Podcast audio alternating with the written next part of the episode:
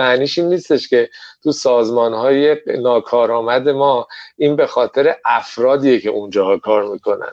به هیچ وجه اینجوری نیست. همش به خاطر ساختار غلط و سیستم انگیزشی غلطه یعنی اینو من با گوشت و پوست و استخون تجربه کردم. سلام. من امیر گرامی اصل هستم و شما داریم به رادیو گاورننس. صدای شرکت داری مدرن گوش می‌دید. توی این پادکست قرار با ده نفر از مدیران تاثیرگذار بازار سرمایه صحبت کنیم و تجربیات شرکت داریشون رو منتقل کنیم به نسل جوان بازار سرمایه علاوه بر صحبت های کاری و تخصصی که با مهمان برنامه می‌کنیم کمی باهاشون معاشرت می‌کنیم از زندگی شخصیشون می‌پرسیم و سعی داریم ببینیم زندگی روزمره یه مدیر موفق چطور میگذره مهمان اپیزود دوم رادیو گاورننس آقای رامین ربی هستند.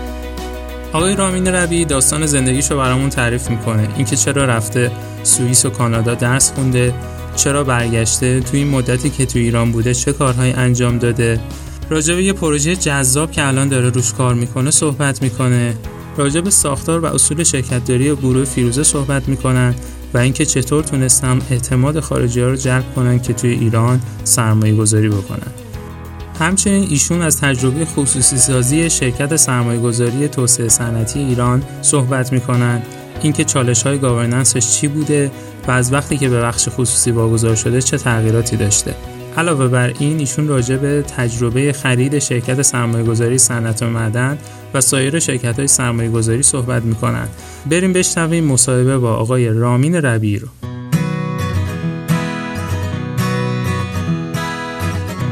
سلام رامین جان. خوش اومدیم به رادیو گاورننس. مرسی که دعوت ما رو پذیرفتی.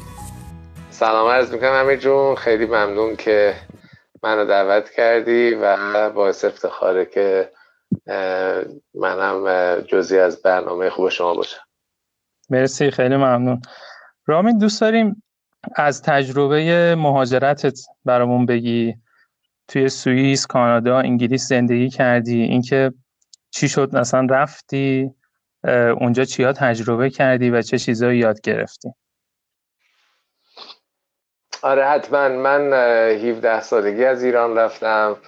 اون موقع جز آخرین گروه بودم که نظام قدیم تو ایران دبیرستان تحصیل کردن یعنی سال سوم دبیرستانم که تموم شد از ایران رفتم.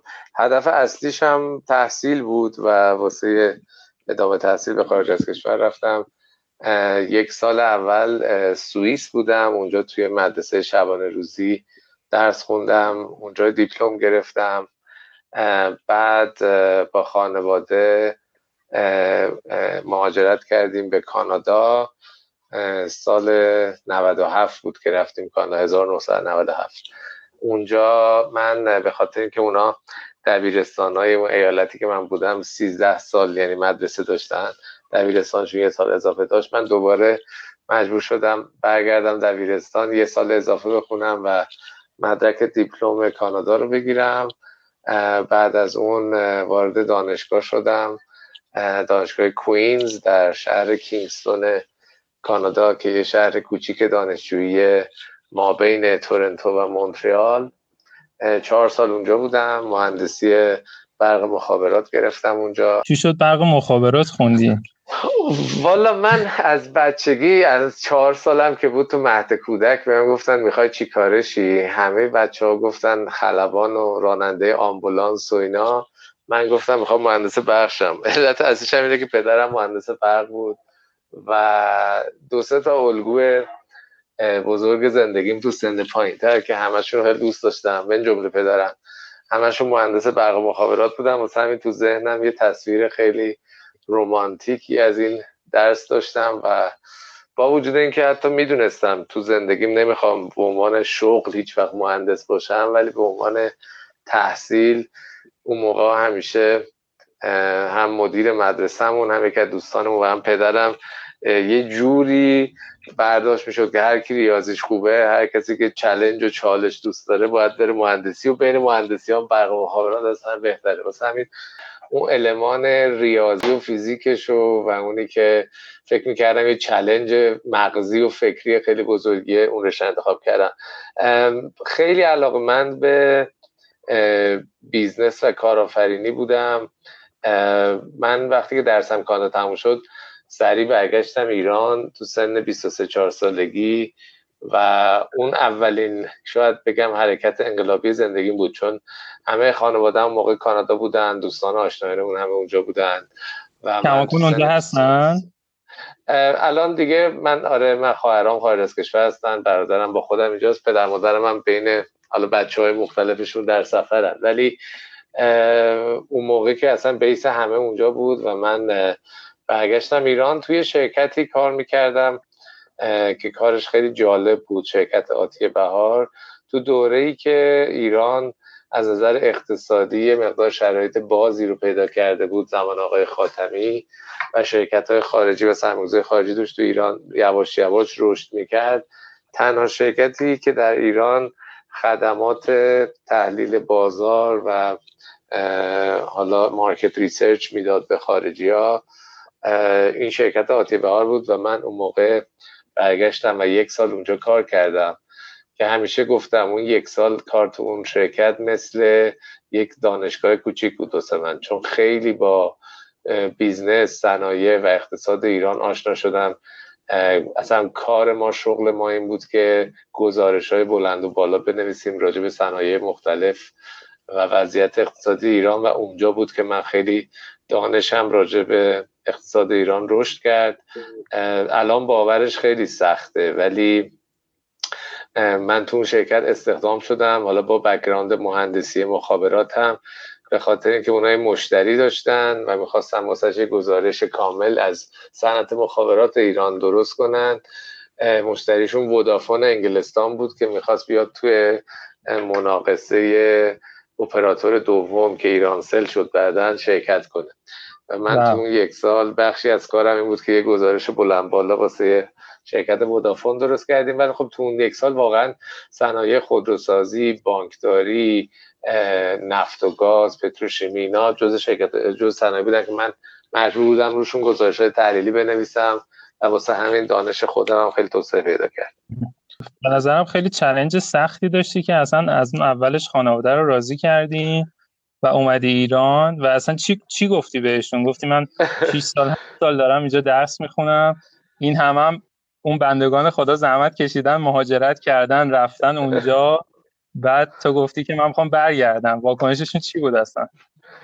یه واقعیتیه که پدر مادرها خب همه دوست دارن بهترین واسه بچه هاشو می‌خوان و شاید اصلا دلیلی هم که مهاجرت کردن بیشتر واسه ماها بود و واسه تحصیل ما بود. ولی خب خدا رو شکر من هم پدرم و مادرم هیچ وقت تو زندگیم جلوی کاری که خواستم بکنم و نگرفتن. ولی خب دوستان آشنایان همه فکر می‌کردن من دیوونم یعنی من یادم وقتی می‌خواستم برگردم چون تازه لیسانسم تموم شده بود و تصمیم گرفتم برگردم ایران صحبت های مطلق های مختلف به می گفتن یکی می‌گفت مثلا تو تابستان میری اونجا خوش بهت میگذره فکر می‌کنی همش همونه. یا مثلا من مطمئنم میری شیش ماه دیگه برمیگردی دست از پا درازتر همین خیلی منفی بود نظرات دوستان آشنایان و یه مقداری هم همراه با نگرانی که خب بالاخره یه پسر جوونی که اون موقع 6 7 سال ایران نبودم تو سن پایین برمیخواستم بگردم به کشور. ولی خب از دید خودم بهترین تصمیم زندگیم بوده و از اون 17 سالگی که من سوار هواپیما شدم برای اولین بار از ایران خارج شم من کل پنج ساعت پرواز گریه کردم و اونجا با خودم عهد کردم که تو اولین فرصت برگردم و این کار رو خدا رو شکر تونستم انجام بدم و برگشتم ایران. چرا؟ چرا می‌خواستی برگردی؟ از اولش تو ذهنت بوده که برگردی.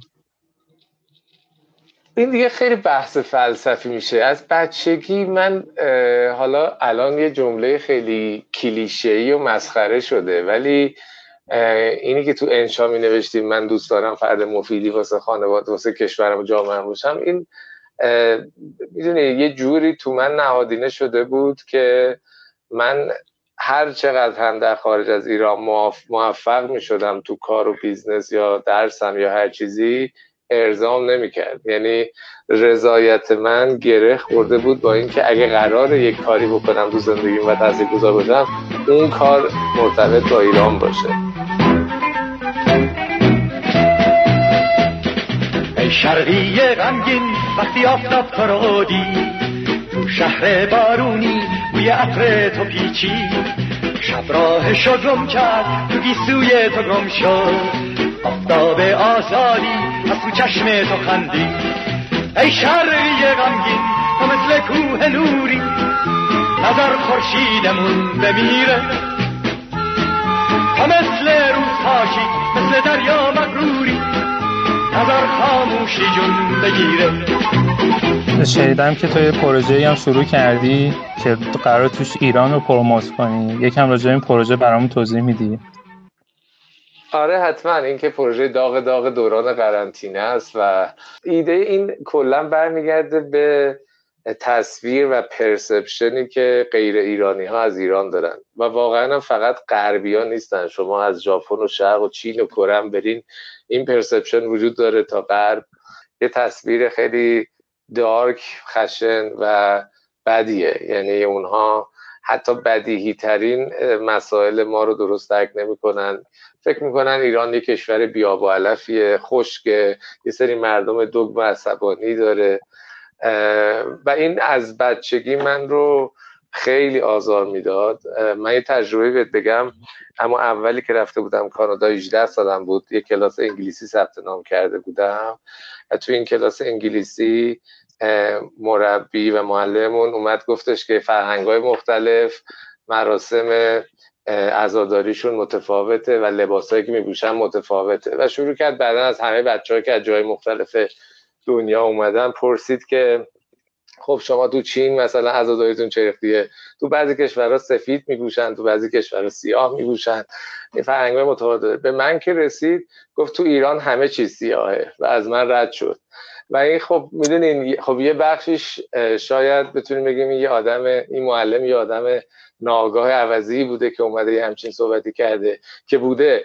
ولی واقعیت هم اینجاست که تو ذهن اکثر آدمای اونجا حالا حتی اگه به این شفافی بیانش نکنن این تصویر تصویر بسیار سیاه و بدیه. این رو ما توی خارجی هایی که تو این سالا میان ایران و حالا شرکت ما سعی می‌کنه واسه جذب سرمایه اونا رو بیاره و ایران رو بهشون نشون بده. خیلی دیدیم که وقتی میان ایران تو دو روز اول اصلا تو شک و بحت و هاج و واجن که اصلا اینجا با اون چیزی ما زمین تا آسمون فرق کنه شما جاده آسفالت دارین شما نمی‌دونم برج دارین دانشگاه دارین کامپیوتر دارین.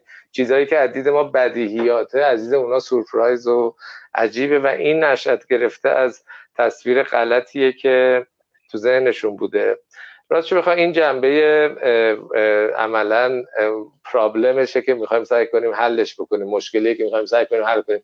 ولی واسه من جنبه شخصی هم داره و اونم اینه که کلا بزرگترین چیزی که منو تو زندگیم ارضا کرده توی این 15 سال 15 16 سال سابقه کاریم ترویج ایران بوده واسه خارجی که این کارو حالا هم تو دوران دانشجویم خیلی انجام دادم و هم توی دوران کسب و کارم به خاطر که ما باید جذب سرمایه می‌کردیم واسه ایران. از خارجی ها کار من عملا این بوده که راجع به ایران پرزنتیشن های خوشگل درست کنم و برم جلو خارجی ها اینو بفروشم. و صدها و هزاران خارجی رو دیدم و این به من خیلی لذت شخصی و ارزای روحی می‌کرده منو. بهترین دوران کاری من وقتی بوده که توی بلومبرگ توی CNN توی شبکه های دیگه CNBC داشتم راجع به ایران و خوبیاش می‌گفتم و پتانسیل ها و فرصت هاش و به خاطر همین من این پروژه جدیدی که شروع کردم این پروژه هدفش تغییر این perception و تصویر ایران تو ذهن غیر ایرانی هاست با یک سیستم بلند مدت سیستماتیک با تولید محتوای دیجیتال درجه یک. راجب موضوعات متفاوت که هیچ ربطی هم به سیاست نداره چون خیلی هم این دیدگاه ها معمولا سیاست زده است. ولی ما می‌خوایم راجع به غذاهای ایرانی مکانهای دیدنی ایرانی ورزش نمی‌دونم تاریخ فرهنگ شهرهای ایران و غیره. کلیپ های کوتاه درست کنیم با کیفیت درجه یک جهانی به زبان انگلیسی و سعی کنیم از طریق شبکه های اجتماعی اینو پخشش کنیم و وایرالش کنیم.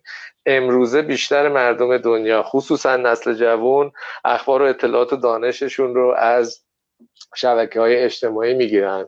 و ما اگر می‌خوایم این پرسپشن رو واسه نسل آینده عوض کنیم راجع به ایران باید اونجا حضور داشته باشیم. و ایران واقعی رو بهشون نشون بدیم. خیلی کشورها مجبورن برن هزینه های میلیون دلاری و میلیارد دلاری بکنن تا یه سری نمادهای ساختگی در بیارن که خودشون رو بهتر از اون چیزی که هستن جلوه بدن. ولی انقدر تصویر ایران منفی و سیاه در ذهن غیر ایرانی ها که ما اصلا لازم نیست یه نماد خوشگل غیر واقعی بزنیم. ما زندگی عادی خودمون رو نشون بدیم واسه اونای سورپرایز بزرگه. واسه همین هدف همینه. هدف اینه که آششتر رو بهشون معرفی کنیم چهارشنبه سوری رو اسکی در پیستای نزدیک تهران رو. چیزهای عادی که مردم ایران واسهشون جز بدیهیاته. خیلی خوبه. به نظرم که خیلی هیجان انگیزه. قبلا هم تقریبا این کارو کردی. در زمانی که درا باز بوده خوب تونستی این کارو بکنی. 92 تا 96 من یادم که فیروزه همه جا بود. به قول خودت همین بلومبرگ و رویترز و وال استریت جورنال و و خب این خیلیه. یعنی تو بتونی توی سطحی از کیفیت کار بکنی توی شرکت توی کشور جهان سومی که اونجا بشناسنه چی کار کردین؟ چه سیستمی رو پیاده کردین؟ چه اصول شرکت داری رو پیاده کردین که تونستین اعتماد خارجی ها رو به یک کشوری که عملا از نظر اونا کراپته و ریسک های خیلی زیادی داره جلب بکنین؟ سوال خیلی خوبیه و خیلی هم لطف داری که نظر حسن نظرتو نشون میده. ولی واقعا من فکر کنم چند تا المان داره. خصوصا تو بحث سرمایه گذاری المان شماره یک اعتماده. یعنی میگم همیشه ما خودمون رو بذاریم جای سرمایه گذاری خارجی. من اگه بیام به تو بگم امیر من یه فکر کن یه سیاپوستی هم لباس آفریقایی تنمه. می‌خوام بیام به تو بگم که امیر تو بیا من پولتو واسه تو بورکینافاسو مدیریت کنم. خب تو نه بورکینافاسو رو درست می‌شناسی نه منو درست می‌شناسی. و این هیچ اعتمادی به من نداری که بخوای پولتو بدی دست من. تازه مهمترین چیز به قول ما اسپانیا میگن جون که نیست پوله. پولتو بدی دست یه نفری که اصلا نمی‌شناسی که ببره توی کشور ترسناکی که اصلا نمی‌شناسی. هر روز ازش اخبار بد میاد مدیریت کنه. اعتماد چرخی به وجود میاد؟ به چند طریق. یکیش اینه که اول از همه تو بتونی مثل خود اون آدم حرف بزنی لباس بپوشی. lingo صحبت نوع صحبت کردن vocabulary اصطلاحاتی که به کار می‌بره اون رو به کار ببری. بتونی همون presentation ی که همین دو ساعت پیش راجع به یه fund ی توی نمی‌دونم روسیه و ویتنام گرفته بود. تو هم عین همون با همون quality بهش بتونی fund present بکنی. یعنی اولین چیز اینه که حداقل در ظاهر از همه جهت بتونی با اون چیزی که انتظار داره برسی. من باز مثال خودتو می‌زنم. من اگه همون آدم از بورگینافاسو باشم اگه مثل خودت صحبت اگه بیام با فارسی سلیس صحبت کنم لباسم کچلوار ترتمیز اتو کشیده باشه و غیره باز خودش یه للمان اعتماد رو بیشتر می‌کنه. یا به توی پرزنتیشن نشون بدم که تو بگی واو این مثلا خیلی حرفه‌ایه. اینا خودش اعتماد به وجود میاره. اینا به نظر من قدم های ابتدایی اوله. اینی که شما لباس مثل اونا بپوشی مثل اونا حرف بزنی. لینگوشون رو استفاده کنی. کیفیت پرزنتیشنت مثل همونی باشه که اونا می‌بینن هر روز. یه بخش دومش که به نظر من هر کی از من پرسه رمز موفقیت فیروزه چیه من این دو کلمه رو میگم.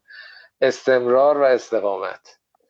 یعنی خصوصا تو بازار ایران که انقدر بازار volatile ی بوده. تو همین 15 سالی که ما فیروزه را راه انداختیم از صفر تا امروز ما تو این دوران تحریم داشتیم تو منطقه نمی‌دونم خاورمیانه چندین تا جنگ داشتیم financial crisis رو تو دنیا داشتیم قیمت commodity ها چند دفعه بالا پایین شده. تحولات سیاسی تو ایران چندین تا داشتیم. تحولات بزرگ یعنی هزار تا بالا پایین هم برجام رو داشتیم هم ترامپ رو داشتیم هم احمدی نژاد رو داشتیم همه اینا رو داشتیم تو این دوران. ولی شما تو کل این دوران به تمام با همه پستی و بلندی ها و سرد و گرمی ها پرچم و بالا نگهداری این خودش نشاندنده استمرار و استقامت و این اعتماد ایجاد می‌کنه. ما یه نیوزلتری داریم به زبان انگلیسی به نام ایران اینوستمنت مانتلی که این newsletter الان 15 ساله. هر ماه به زبان انگلیسی و به صورت رایگان مردم دارن تو mailbox شون می‌گیرن. خب حالا درست طرف از ایران یه مقداری میترسه به خاطر اخبار منفیش ولی می‌دونه Turquoise شرکتیه که تو تمامی دوران تو خوبی ها تو بدی ها تو بالا و پستی و بلندی ها تو سختترین دوران سر ماه که شد این newsletter انگلیسی به زبان فارسی به زبان, به زبان انگلیسی به صورت رایگان تو inbox ایمیلشه. تو اون newsletter چیا رو می‌بینه؟ همه اون presentation هایی که تو بقیه newsletter اش می‌بینه. راجع به بازار بورس راجع به اوضاع اقتصادی و غیره. و این استمرار و استقامت ایجاد اعتماد می‌کنه تو بلند مدت. این صحبتی که شما کردی راجع به خبرگزاری ها و تلویزیون ها و شبکه های مختلف که اون موقع هجوم آوردن به ایران راستش بخوای واسه خود ما هم یه سورپرایز بود. یعنی اتفاقی که افتاد اون سالی که آقای روحانی انتخاب شد و مذاکرات هسته شروع شد تا وقتی آقای ترامپ انتخاب شد هلوش دو سه سال اون وسط هم تو دوران مذاکره برجام و هم بعد از برجام من به شوخی می‌گفتم که فیروزه تبدیل شده به یه آژانس مسافرتی با کلاس. می‌گفتم we are a glorified travel agency. یعنی تمام وقت مدیریت ارشد فیروزه صرف این می‌شد که هماهنگ کنه شب یه ماشین تر و تمیز بره خارجی ها رو از فرودگاه ورداره از وزارتشون هتل صبح از هتل ورداره بیاد دفتر ما بعد دفتر ما بریم بورس تهران نشونشون بدیم و چند شرکت نشون بدیم و برن و گروه بعدی بیان برن و گروه بعدی بیان. واقعا من اصلا به کار روزمرم تو اون سالا نمی‌رسیدم. ما توی بازه دو ساله 250 تا دلگیشن خارجی رو تو ایران میزبانی کردیم. و این خبرگزاری ها و شبکه های تلویزیونی و غیره هم به همین دلیل پیش ما میمدن چرا؟ چون تنها گروهی بود حالا بعدا خیلی های دیگه هم تو این زمینه فعال شدن و هستن. ولی اون موقعی که برجام یه دفعه داشت امضا می‌شد اینا یه دفعه می‌خواستن هجوم بیارن رو ایران و پوشش خبری بدن. تنها گروهی بود که یک استمرار استقامت داشت. دو می‌تونست با زبونه که اونا می‌فهمن صحبت بکنه. سه به اندازه کافی نالج و دانش راجع به بازار داشت. و همین باعث شد که یک دفعه هم رسانه ها و هم سرمایه گذارا هجوم بیارن به سمت فیروزه که سالهای خیلی جالب و هیجان انگیز البته بسیار پر استرس بود. و خب متاسفانه بعد از انتخاب آقای ترامپ هم که کامل اوضاع برگشت. یه چیز دیگه که خیلی جالب بود من خودم از سال 1991 این newsletter رو میخوندم. من یادمه که شما هر وقت که بازار به نظرتون over بود یا حباب بود حالا بر اساس مفروضات و data ی خودتون اینا می‌گفتین به investor اتون یعنی قشنگ تو newsletter اتون هست که گفتین به نظر ما بازار over و خب خیلی از fund manager ها این کارو نمی‌کنن چون میگه خب طرف فکر می‌کنه over میاد exit می‌کنه از fund و شما حتی اون موقع باز این کارو می‌کردین. این ethics و حرفه‌ایگریه کنار اون حالا رعایت شکلهای ظاهری به نظرم یه ترکیب خوبی بود که اون اعتماد رو جلب می‌کرد. صد درصد. اتفاقا انگی که به ما می‌زنن تو همین بازار ایران حالا جدا از خارجی ها تو همین بازار ایران انگی که ما می‌زنن میگن که خیلی موقع وقتایی که بازار خیلی خوبه شما میای ضد حال می‌زنین میگین که گرونه و همین ضد حال باعث میشه که مقداری بقیه استرس بگیرن. ولی واقعیت امر اینه که باز برمیگرده به همون دیدگاه سرمایه گذاری بلند مدت در مقابل کوتاه مدت. شما اگه دیدگاه سرمایه کوتاه مدت باشه خیلی دوست داری که سفته بازانه امروز وارد شی و یه در 20 درصد چند هفته بگیری و خارج. وقتی هم که هفته ده 20 درصد بگیری دیگه این چجوریه که دو هفته بعد بفروشی دیگه بری از بازار بیرون؟ واسه همین هی ریسک بیشتری به داری هی ریسک بیشتری به داری. آخرش چی میشه؟ آخرش دستت میسوزه و جوری دستت میسوزه که میگی آقا اصلا این بورس چرت و پرت و میبوسیش و میذاریش کنار قهر می‌کنی دیگه هیچ وقت برنمیگردی خب ما که برنامه ما نیستش که یه مدتی باشیم بعدش هم قهر کنیم بریم هیچ وقت برنگردیم مثلا ما باید قبل از اینکه دستمون بسوزه همیشه از بورس خارج بشیم و هم خودمون و هم مشتریامون سعی می‌کنیم این ادوایز رو بهشون بدیم. چرا؟ چون فکر می‌کنیم که بلند مدت افراد به نفع تمام بازیگرای بازار بورسه که افراد به موقع اتفاقا خارج بشن قیمت ها به موقع اصلاح بشه که یه وقت اینا برای همیشه از بازار قرار نکنن برن. چون ما سالایی رو داشتیم حالا دیتاش امیر هست حتما به راحتی می‌تونیم دست بیاریم. ما یه سالایی رو داشتیم که میانگین روزانه معاملات بورس تهران بوده 4 5 میلیون دلار در روز. خب این به خاطر همه قهر کردن ها از دستای سوخته است که اینا رفتن از بازار بیرون و یک دفعه افت وحشتناک معاملات داشتیم. ماهایی که بازیگرای بلند مدت بازاریم و اون روزا رو دیدیم الان که معاملات شده روزی چه می‌دونم 200 میلیون دلار 300 میلیون دلار 400 میلیون دلار باید خیلی مراقب برگشت اون روزا باشیم.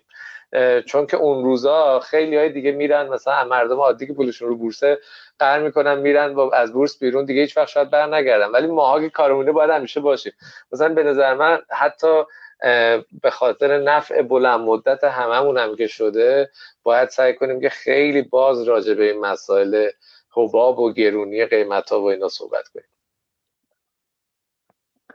یه چیز جالبی که جالب دیگه که من دیدم اینه که یه چیز ساده است ولی شاید پیاده سازیش خیلی جواب مشکل برخورده. من فکر می‌کنم اون سرمایه اصلی که اولش فیروز شکل گرفت از آقای پیروز بود درسته؟ بله بله اون شرکتی بود که ایشون مالکش بود بله بله یه اتفاق خوبی که ما می‌بینیم افتاده اینه که خب آقای پیروز به عنوان یه چرمن واقعی و یه استراتژیست نشستن و افق رو نشون میدن تصمیمات استراتژیک رو می‌گیرن و شما به عنوان مدیر عامل کار اجرایی رو پیش می‌برین این در ظاهر خیلی ساده است ولی خیلی جاها اجرا نمیشه مخصوصا توی شرکت های خصوصی و مخصوصا توی فامیلی بیزینس ها یعنی معمولا حرف غالب اینه که مال خودمه خودم بیشتر از بقیه نگرانم پس خودم بهتر مدیریت می‌کنم. ولی خب توی فیروزه این اتفاق نیفتاد. اصلا چی شد از روز اول؟ روز به پیروز به شما اعتماد کرد و شما 15 سال اونجا مدیر عامل هستیم. سوال خیلی جالبیه. راستش رو بخوای من فکر کنم این مدلی که من روز به با هم کار می‌کنیم که اون executive chairman ه یعنی فقط هم یه chairman hands-off نیست که تصمیم نگیره یا دخالت نکنه. بلکه یه رئیس هیئت مدیره موظفه که کاملا هم دخیل تو business و مدیر عامل. این الان 15 سال هم از داریم با هم خدا رو شکر بزنم تخته به خوبی کار می‌کنیم. این مدل کلا مدل سختیه. یعنی مدلیه که یه جاهایی ایجاد تنش می‌کنه. چون بالاخره شما بدونه که حرف آخر رو کی می‌زنه. ولی خب علت اینکه خوب کار کرده به نظر من بین ما دو نفر. یکی اینه که روزبه آدمیه که کلا به مشاوره خیلی اعتقاد داره و همیشه از آدم های دوروبرش من جمله من واسه همه تصمیماش مشورت می‌گیره. که من فکر کنم این اون دوگمی که تو گفتی خیلی دارن که مال خودم بهتر هستیم ذاتا روزبه اینو نداره. دومین مسئلهش اینه که منم اون ego یی که می‌خوام یه دفعه مثلا رو حرف من حرف بزنه بگم نه آقا اینجا بس من هیچ کارم ول کنم. منم اون ego رو نداشتم واقعا و همیشه سعی می‌کنیم هم روزبه هم من بسنجیم منافع شراکت رو تا اینکه هر کسی بخواد راه خودش رو بره. کلا شراکت سخته. این یه واقعیتیه که شراکت سخته. مثل ازدواج میمونه. شما اون قدری که با شریکتون وقت صرف می‌کنین با همسرتون وقت صرف نمی‌کنین. ولی خب کسایی که ازدواج کردن می‌دونن زیر یه سقف با یه انسان دیگه زندگی کردن اونم خیلی کار سختیه. ولی چرا افراد ادامه میدن و این کار می‌کنن؟ به خاطر اینکه از از از قبل از قبل اون شراکت یک اتفاقاتی میفته و یه ارزش افزودهایی تولید میشه که تنهایی نمیشه. و این اتفاق تو business هم هست. یه نکته دیگه هم که فکر کنم مهم بوده تو موفقیت این شراکت ما این بوده که ما یه جورایی همدیگر رو تکمیل می‌کنیم. یعنی نقاط ضعف و قوتمون یه جورایی مکمل همدیگه هست. روزبه هرچند که با وجود اینکه نکات مشترک هم زیاد داریم یعنی هر دومون کارآفرینیم در ذات. هر دومون عاشق ایرانیم هر دومون نسبت به ایران تعهد بلند مدت داریم و دوست داریم اینجا بمونیم. نکاتی هم که همدیگه رو مکمل همدیگه ما همدیگه تکمیل می‌کنیم اینه که روزبه خیلی آدمیه که استراتژیست کلانگراییه که چشمانداز دوست داره بده. و من آدم اجرایی تری هم روزبه خیلی با قلبش تصمیم می‌گیره با دلش تصمیم می‌گیره. من خیلی آدم منطقی و منطق گرایی هم کلا با همیشه باید تحلیل دو تا چهار تا داشته باشم و همه چی تا تصمیم بگیرم. یکی از دلایلی که تو ایران شراکت سخته این ایگو زیاده دوگم بودن زیاد آدم هاست و اینکه نمی‌تونن درک کنن که درسته که از یه سری از شاید احساسهای خوبشون وقتی شریک میشن باید بگذرن ولی منافع اون شراکت در بلند مدت برایندش بهتر از اینه که آدم بخوان تکیه کاری بکنن. یکم از تجربه خصوصی سازی توسعه صنعتی برامون بگین. اینکه بعد از اینکه خصوصی شد و به فیروزه واگذار شد توی گاورننس شرکت چه تغییراتی ایجاد شد؟ و اگه یکی دو تا آمار خیره کننده ازش هست بهمون بگیم حتما عملا من فکر می‌کنم خصوصی سازی توسعه صنعتی احتمالا میشه گفت با دانشی که من دارم. تو بین خصوصی های دور آخر از سال 2006 به این ور موفق ترین و واقعی ترین خصوصی سازی روی بورس بوده. یعنی شاید تنها کیسی بوده که یه بخش خصوصی واقعی اومده سهام کنترلی یه شرکت رو گرفته. چون با تک سهم و یا با تک سیت هیئت مدیره و اینا شما عملا اون تغییر ساختار رو ترن راوندی که می‌خوای نمی‌تونی اجرا کنی. و خدا رو شکرم خودسازی خیلی موفقی بوده و پیرو به اون ما چندین تا نمونه مشابه دیگه هم انجام دادیم. شرکت سنگوزی سنت و معدن رو از بانک مثلا و معدن خریدیم و شرکت سرمایه‌گذاری صبحان رو از بنیاد شهید و شرکت سرمایه‌گذاری صنایع و معادن امید رو از بانک سپه و شاید بتونم بگم هر دو سمت این معاملات بسیار خوشحال بودن. فروشنده خوشحال بود چون این بانک های دولتی زیر فشارن که داراییاشون رو بفروشن و همیشه نگران اینن که اگه قسطی بفروشن طرف بیاد کنترل رو بگیره و پول رو نده و بیفتن توی دعوای حقوقی طولانی. که خدا شکر ما تو تمامی این اکوزیشن که انجام دادیم حتی یک ریالمون یک روز عقب نیفتاده. واسه همین فروشندم خیلی خوشحال بوده.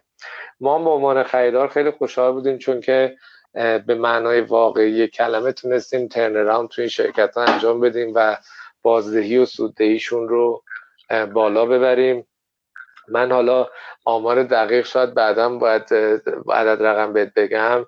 اگه بخوام کلا ذهنی بگم آدم اگه توسعه صنعتی قبل از تیک اوور گروه فیروزه رو با بعدش مقایسه کنه از چندین شاخص اصلی پیشرفتا و رشدا چشمگیر بوده.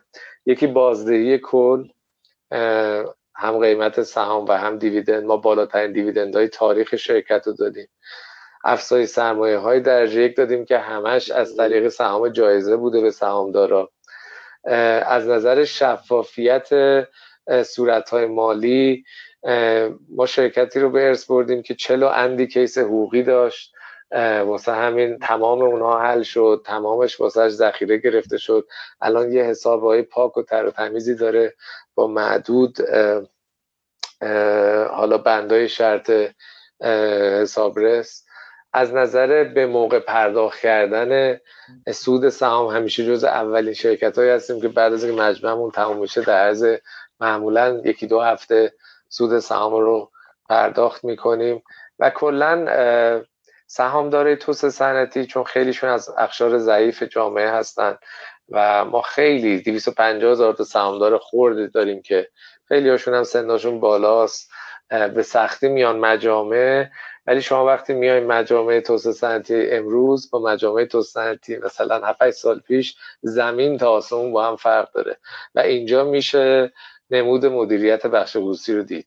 یه شرکت فشل در حال ورشکستگی که تو مجامعش داد می‌زدن سر مدیر عامل و بهش چیز پرت می‌کردن و من هیچ وقت یادم نمیره اولی مجموعه که خودم رفتم یکی از آقایون بلند شد داد زد که شما زندگی من رو به باد دادین نمی‌دونم هر وقت واسه خودتون ویلای شمالتون رو خریدین و نمی‌دونم آپارتمان کاناداتون رو خریدین یا یاد ما باشین خیلی عصبانی واقعا سهامدارا اون با از مدیریت قبلی خیلی عصبانی و ناراحت بودن و این الان تبدیل شده به سهامدارایی که بیشتر میان مجمع سودشون رو بگیرن و هم هم خیلی خوشحالن از عددهایی که میشنون و این خدا رو از صدق سر مدیریت خوب بچه های تیم بوده که واقعا زحمت کشیدن. دوستان بیشتر اون چالش های همفرهنگ شدن این دوتا شرکت رو بیشتر برامون باز کنیم بالاخره تمام شرکت هایی که گرفتین از بخش دولتی بوده قطعا توی این شرکت ها مدیرهایی بودن که همچنان توی شرکت باقی موندن پرسنلی بودن که همچنان توی شرکت باقی موندن و این احتمالا یه تفاوتی داشته با مدیران و مجموعه شرکت فیروزه. این تفاوت رو چجوری هندل کردیم و کار رو با هم دیگه ادامه دادیم؟ خیلی سوال خوب و جالبی پرسیدی. چون ما قبل از اینکه این شرکت ها رو تیک اوور کنیم من قشنگ یادم قبل از اینکه خودمون فیزیکی بیایم توسعه صنعتی و مدیریت رو بگیریم من همیشه نگران این بودم که اصلا چریختی از نظر فرهنگی این دوتا مجموعه می‌تونن با هم همخونی داشته باشن. فیروزه یه شرکتی بود که اکثر مدیراش سالیان سال خارج بودن تازه برگشته بودن اسم کوچیک همدیگر صدا می‌کردن کچلوار کرواتی بودن. به قول حالا ایران ژیگول بودن از اون طرف مثلا این شرکت های دولتی با یه سری مدیرای خسته مدیرای دولتی من همیشه بخواهم گفتم خدا این یه تضاد فرهنگی وحشتناک باید به وجود بیاره. ولی راستش رو بخوای امیر اصلا این اتفاق نیفتاد. و این واسه من یه درس بزرگ بود که ما مردممون هیچ مشکلی با هم ندارن و, تز... و این معنیش این نیستش که تو سازمان های ناکارآمد ما این به خاطر افرادیه که اونجاها کار می‌کنن. به هیچ وجه اینجوری نیست. همش به خاطر ساختار غلط و سیستم انگیزشی غلطه. یعنی اینو من با گوشت و پوست و استخون تجربه کردم. وقتی که گروه ما اومد و مدیریت توسعه صنعتی رو گرفت اصلا ما کسی رو اخراج نکردیم. ما فقط یه گروهی داشتیم که خودشون گذاشتن رفتن. که اونا گروهی بودن که یاد گرفته بودن با حرف و شعار و تنبلی تو سازمانشون رشد کنن. اینا طبیعتا توی بخش خصوصی باید بذارن برن. چون خودشون هم از خودشون آینده نمیرن. ببین تهش شما اگه برگردیم به حرفه‌ایگری و اینکه رسالت هر شرکتی چیه یه سوال خیلی فلسفی میشه. خب توی رسالت شرکت ها ایجاد ارزش افزوده بیشتر برای زینفعان و سهامدارانشون حالا سهامداران که سرمایه ای رو اونجا خوابوندن بالاخره باید بازگشتی داشته باشن زینفعانن همه کسایی که با اون سازمان در ارتباطن از کارمندان و مدیران گرفته تا دیگر این رو شما اگه درست جا بندازید ببینید شما وقتی میرین تو سازمان دولتی و از آدماش می‌پرسین که شما رسالت و هدفت اینجا چیه اکثرشون هدف و رسالت و بالا بردن سود و سهامدار نمی‌دونن. این خیلی راحته. اصلا رسالت این نمی‌دونن. من اینجا هم چرا؟ چون رئیسم گفته اینجا باشم. حقوقم چرا پایین و بالا میشه یا پاداشم چرا پایین و بالا میشه؟ چون رئیسم یه سری راجع من نظر می نویسه اگه من راضیش کنم خوشحال میشه بهم نمره خوب میده. اگه بد باشه یا یه سری مسائل دیگه که هیچ ربطی به کارآمدی نداشت. من اولین فرمی که گرفتم واسه ارزیابی کارمندا تو توسعه صنعتی مطالبی توش نوشته بود که هیچ ارتباطی با سوداوری شرکت نداشت. و بر اساس این شاخصه ها به افراد نمره می‌دادن و بهشون پاداش و کارا نمی‌دادن.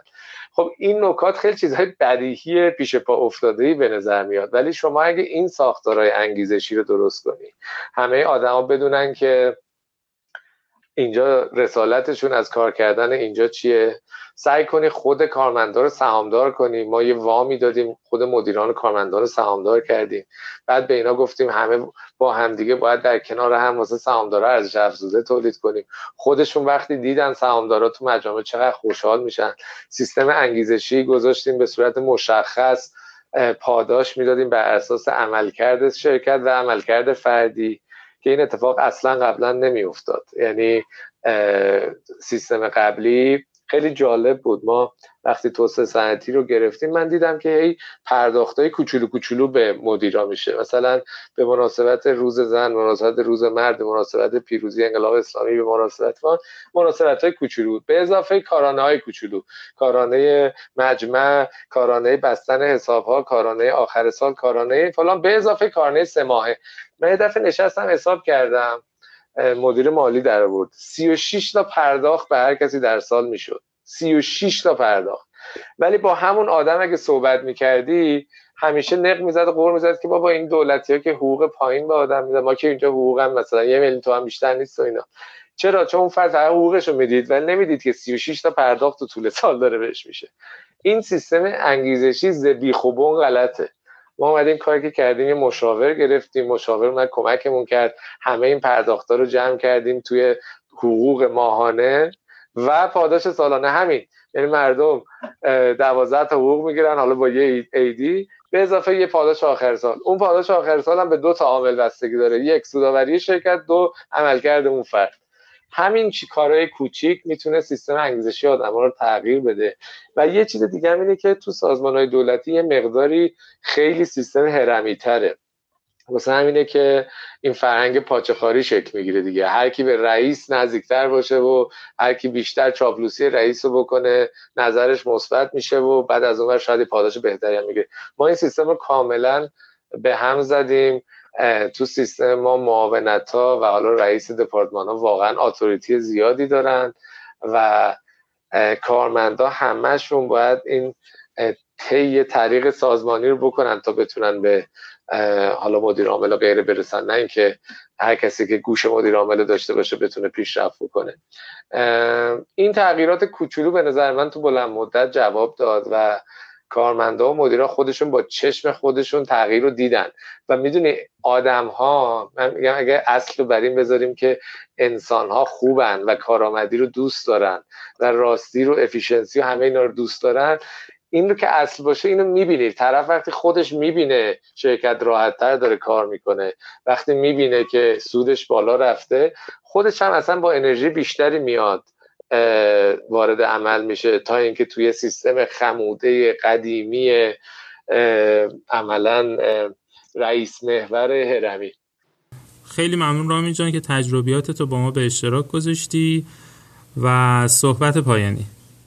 من به این کانسپت آهسته و پیوسته خیلی اعتقاد دارم و تنها نصیحتم به جوونا منم خودم رو جوون می‌دونم هنوز خودم یکیشونم اینه که اگر به یه آرمانی اعتقاد دارن و اگر می‌خوان تو این دنیا حالا تو کشورشون تو زندگی خودشون یا تو کل جهانی تغییر ایجاد کنن اگر بخوان سرد و گرم کنن یعنی یک کم هیجان زده بشن بالا بره بعد یه دفعه دپرس بشن ول کنن بذارن که دوره هیجان دوره دپرس شن این سیستم بلند مدت جواب نمیده. خصوصا در کشور ما که انقدر نوسان داره و انقدر بالا پایین داره چند نظر سیاسی چند نظر اقتصادی.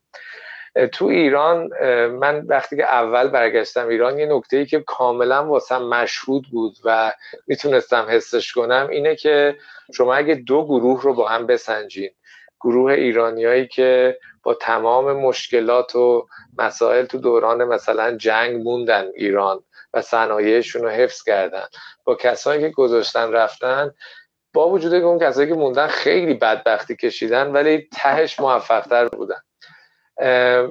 این معنیش اینه که تو اگه بمونی و آرمان و آرزو تو از دست ندی و روزانه واسش بجنگی و حتی شکست دارم بپذیری. هر اون چه که هزینه باید بدی بدی. من فکر کنم باز میشه همون آدم آهسته و پیوسته که بعد از ده سال 15 سال که به عقب نگاه کنی تازه می‌تونی میزان موفقیت ها و دستاوردات رو ببینی. من همیشه میگم زندگی در کشور ما جای دیگه دنیا هم همینه ولی به خصوص تو کشور ما اگر آدم به صورت یه عکس بهش نگاه کنه یه اسنپ شات بهش نگاه کنه همیشه توش یک عالم مشکل و بدبختی هست. همیشه توش یک عالم ناامیدی هست. همیشه توش یک عالم افسردگی هست. ولی اگه به چشم یک فیلم بهش نگاه کنی یعنی به جای اینکه بگی مثلا الان چه احساسی دارم بیای بگی که من در ده سال گذشته چه دستاوردهایی داشتم. من شک ندارم که با استمرار و استقامت و جنگیدن آهسته و پیوسته به اهداف رو می‌تونیم برسیم.